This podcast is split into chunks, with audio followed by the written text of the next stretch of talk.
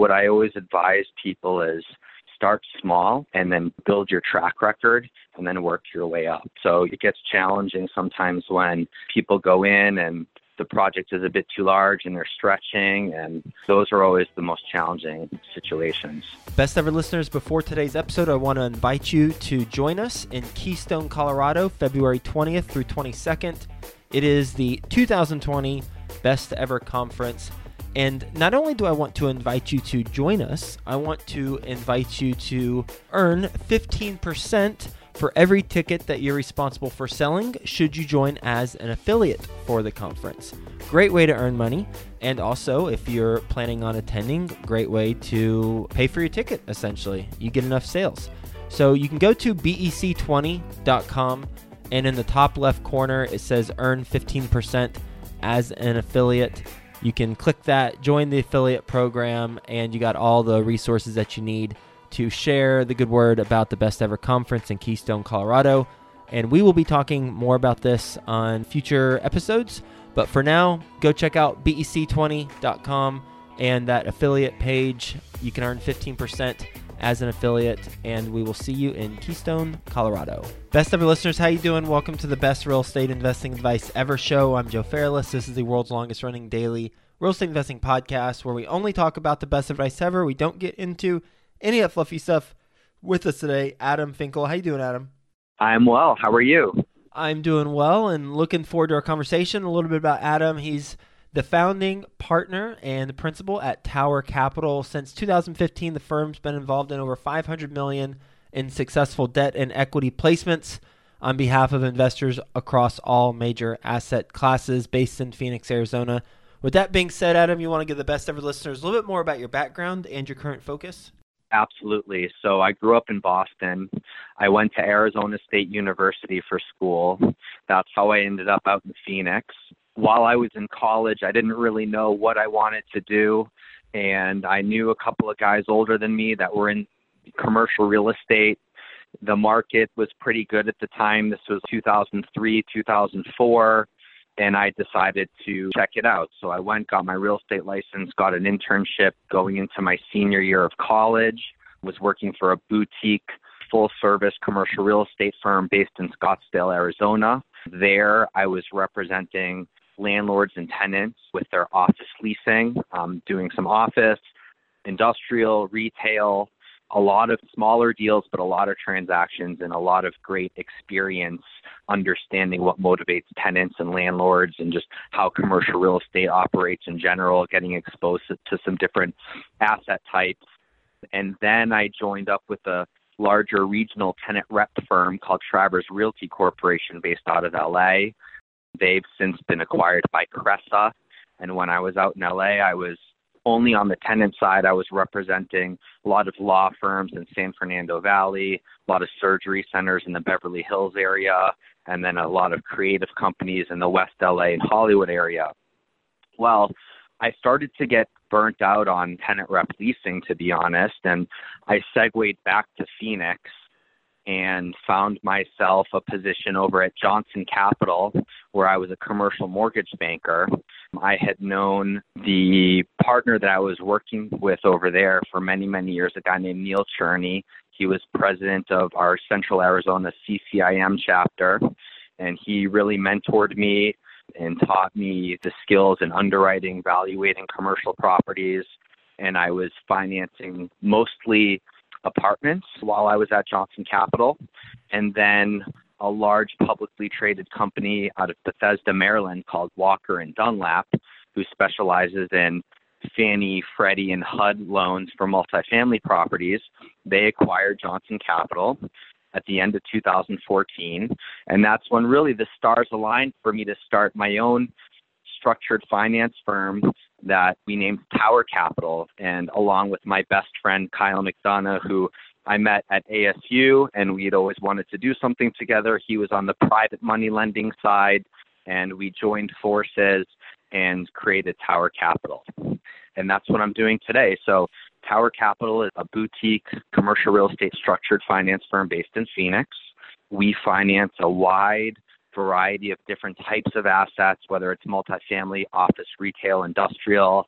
And from stable properties to transitional properties, ground up developments, we financed large master plan communities, doing deals pretty much all over the country, but our footprint is mostly west of the Mississippi. I would call ourselves a regional firm, and we let our clients take us to different markets. So I want to talk a lot about Tower Capital and what you are doing, but just to ask a follow up question or two about your tenant rep leasing experiences. You were representing tenants like law firms and surgery centers. What are some tips that you have for tenants when negotiating leases with landlords? Well, I think that when negotiating a lease, you really need to figure out what is most important to you. That may be getting the lowest rent, that may be getting the right build out that you want, that may be having flexibility with having options to expand or get out of your lease early. So I think sometimes what people try to do is they make a mistake of over negotiating and not picking out what's most important to them. So what I would say is find out what's most important to you and then really focus on those areas because it's always a give and take. So you can get a little here, but you might have to give a little someplace else. Mm, know what you want going into it, where your priorities are, and then you know where you can give a little bit on the other side as regards to those points. You mentioned rent, flexibility, build out. Is that another name for that? Is tenant improvement, TI? Any other major categories to consider? In what regard? Well, just negotiating points. Like, hey, I want to know what's important to me. So here are some things to consider, and then I'm going to pick and choose in order of priority which ones are most important. You mentioned three of them. Are there any other major categories to consider? Well, I'll tell you one thing. One of the negotiating tricks that we used very often was extending the lease term. By committing a longer term to the landlord, they can justify quite often providing additional TI dollars, maybe additional free rent, that sort of thing. So sometimes people will go in and maybe they're only thinking about doing a three year lease, but if you can do a five year lease, then you're typically going to get a lot more out of the landlord. So that was something that we utilized quite often if the tenant had the ability to stay in the space longer. And from a landlord's perspective, is it the same thing? Know what's important to you, or are there any other nuances to it? Well, I think for landlords, they're always trying to create as much stability in their properties as possible. So typically, unless they believe that we're in a situation where rents are going to be increasing at a very positive clip at a fast rate, they may want shorter term leases so that as the tenants roll, they can replace them with higher paying tenants. However, quite often the landlords really want stability, so they're pushing for longer terms. So that's really what I saw. And again, it comes down to just basic skills of negotiating, of knowing what's most important to you and where you can give a little to get a little. Let's talk about Tower Capital. How do you all make money? We make money when we successfully facilitate a loan funding, and we get paid by the borrower out of escrow upon closing of the loan, typically anywhere from half a percent to two percent of the gross loan amount, and that's how we get paid. Pretty simple, pretty standard. What's a typical client who comes to you? Who are they? I'm not looking for names, but just generally, who are they? And what's their scenario or situation where they then come to you and you offer the solution? Absolutely. So, our typical client is an experienced high net worth investor, whether they're a private investor or they may be part of a company they have experience. They generally have several properties under their belt, and they're looking to go out and either refinance or acquire additional assets. Generally, our clients are based on the West Coast, many being located here in Phoenix. We have a lot of clients from Arizona, a lot of clients from California, and also Canada, Toronto, Vancouver. Arizona is a very desirable place for investment because of the warm weather, the population growth. We've really expanded our economy out here since the downturn. I believe that Phoenix is supposed to have the highest rent growth out of any other market for the next five years. I think that they're predicting 5 to 6% rent growth. So it's a very strong market where a lot of people want to be. So we seem to draw a lot from folks from the West Coast in Canada where it's gotten very expensive and cap rates are very low and people can still get more bang for their bucks. I don't know if we're considered a secondary or primary. I think we've been considered a secondary, kind of easing into primary, but a lot of the folks from the primary markets are chasing yield and seeking higher yield in secondary and more tertiary markets where the cap rates are higher. And I see on your website that you have services that provide preferred and joint venture equity. Can you elaborate on that? Sure. So, being a structured finance firm, we are able to capitalize the entire stack. So, that's going to include a debt piece and an equity piece. So, typically on larger projects, we will assist our clients where we're basically going out to one institutional equity source and we're marrying them together and introducing them to our client. And whether that's general partner or a limited partner situation or a preferred equity situation. So there's a lot of ways to structure the deals. And typically, you're going to have the senior debt, then there could be a mezzanine financing piece or B note, and then you have your different equity layers. So it can get very complex when you're really trying to push either loan to value or loan to cost. And there's different types of capital sources that we can mix and match to find the best structure that's going to be most in line with our clients' objectives. Can you tell us a story of a project that you've worked on that was a complicated structure and just walk us through it a little bit? Sure. We recently financed a 212 unit ground up horizontal multifamily property, otherwise known as single family for rent, in the northern Phoenix submarket of Deer Valley. That was about a $52 million total project cost. We brought in a large national bank to come in for the first 65%. So it was a 65% loan to cost loan. Then we brought in a private equity group to come in with an additional 20% preferred equity piece. And then we also brought in a general partner as well. So really going up the entire cap stack from the debt all the way to the equity.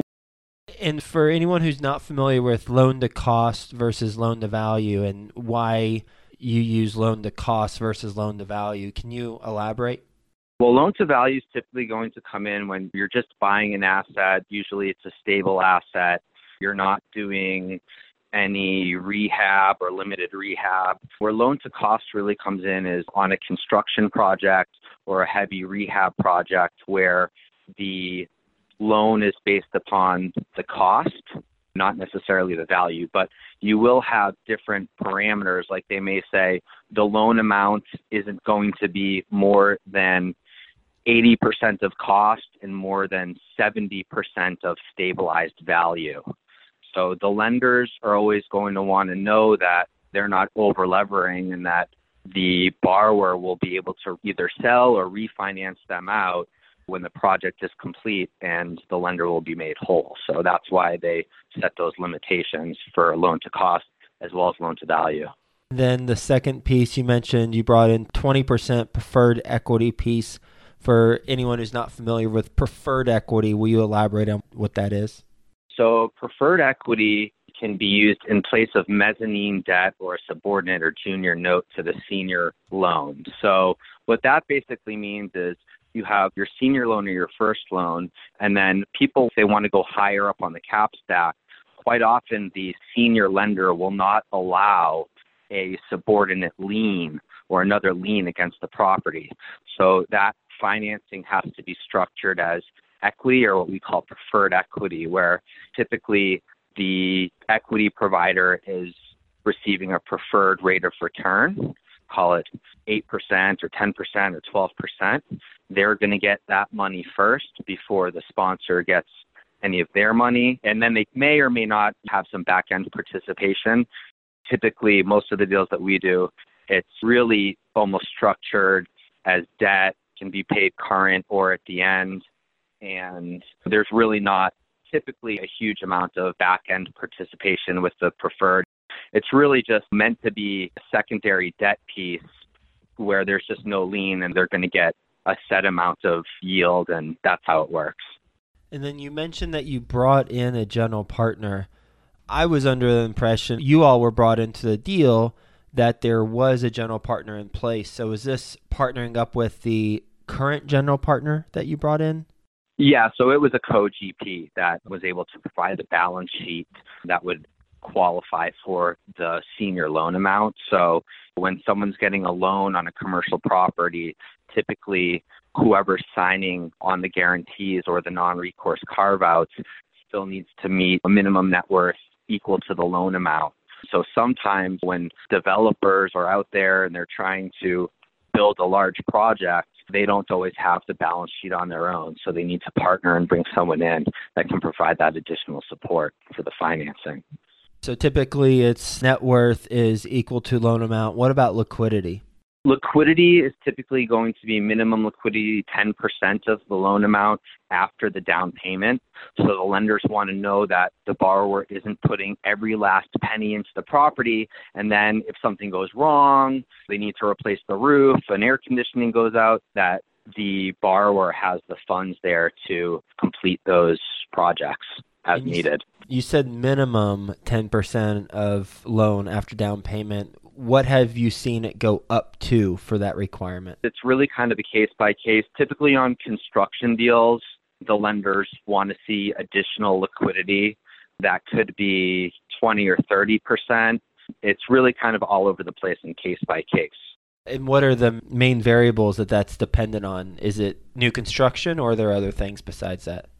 It's going to be dependent upon the borrower's experience, the property, where it's located, and really just the lender's overall comfort with the project in total and the borrower. So if the borrower has a BK or credit issues, the lender may require some additional liquidity. Based on your experience, when you bring in a co GP into a deal who is a balance sheet person, what percent of the general partnership do they typically get for that? It's really a case by case since I believe they were pretty much 50 50 partners. So it just really depends on the co GP's involvement and what they're doing. Not only in this instance were they providing a balance sheet, but they were also providing a lot of back end office support as well. So it just really depends on their involvement and how much the sponsor needs them, I suppose. What's been the most challenging project that you've worked on in your career? I think in general, construction along with equity, equity raising is the most mm-hmm. challenging. I can't point out one project in particular, but as far as the equity goes, there's a lot of pieces that have to be put into place to meet the capital provider's box. So if the sponsor doesn't have experience in this particular asset class, like say they want to go out and they want to do an apartment project, but they have all of their experiences in retail, or if they worked for a company where they were involved in commercial real estate, but they weren't actually the general partner or the key principal, the vintage of the property can make it challenging as well. You know, Phoenix, when we're capitalizing a lot of these value add apartments where maybe they were built in the 70s or 80s, the equity people, they don't want to see eight foot ceilings. They want to see 10 foot ceilings or higher. So that can be challenging if you don't have a experienced sponsor. Sometimes people try to bite off more than they can chew. And what I always advise people is start small and then build your track record and then work your way up. So it gets challenging sometimes when people go in and the project is a bit too large and they're stretching and those are always the most challenging situations. Based on your experience, what's your best real estate investing advice ever? My best advice would be to really kind of what I just said start small, make your mistakes on the smaller deal, bring in people that can help you that have experience operating that particular type of asset, and really take the time to learn the operations and then really just build your track record. And that's going to make it a lot easier for you to find capital partners, whether it's debt or equity. We're going to do a lightning round. You ready for the best ever lightning round? I am. All right, then let's do it. First, quick word from our best ever partners. Best ever listeners, go to bec20.com. Look in the top left hand corner. You can earn 15% as an affiliate. You can join the affiliate program and participate in the conference that way and basically earn a free ticket to the conference. bec20.com. Are you ready to close more deals and officially seal your financial freedom? The Dwellynn Show with Ola Dantis discloses the most innovative real estate investing strategies to kickstart your quest to financial freedom. Go listen at www.dwellynn.com forward slash show. That's D W E L L Y N N dot com forward slash show. Okay, best ever resource you read on an ongoing basis to keep you sharp on the industry. Wall Street Journal and GlobeStreet.com. Best ever book you've recently read. Anything by Malcolm Gladwell. Does he have a book out recently? I was reading him six, seven years ago, but I kind of lost track of his stuff. The last one I read was David and Goliath. I'm not Okay. sure if he's come out with anything recently. I know he's got a podcast now. Yeah, I know he's got a podcast too. Okay, cool. Just wondering. Looks like Talking to Strangers is the latest on sale September the 10th, so it's it's out. Talking to There we go. There you go, Malcolm. You're welcome. reading Malcolm. material for me. What's a mistake you've made on a transaction? Getting too aggressive in my underwriting assumptions. Will you elaborate on what assumptions were more aggressive and now you've reined it in? I would say probably trying to push rents, or the other thing would be when looking at a rehab deal, kind of knowing how much to really put into the property that's going to get you the most value and not over improving for the tenant base that you're trying to attract. Best ever way you'd like to give back to the community? I do a lot of charity work within the community, fundraisers. I'm always trying to get involved in different things, um, especially anything with kids.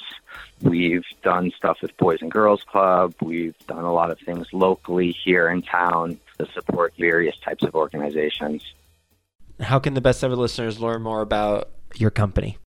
I would say go to our website, www.towercapllc.com, and anyone can feel free to email me directly at adam at towercapllc.com. Well, Adam, thank you for being on the show. Thank you for walking us through the 212 unit development deal, the capital stack, and the nuances of the capital stack, and talking about your experience as a tenant rep leasing professional, and then some tips for anyone who is in the process or will be in the process of negotiating either with tenants or with a landlord during whenever they're securing or leasing a property. So thanks for being on the show.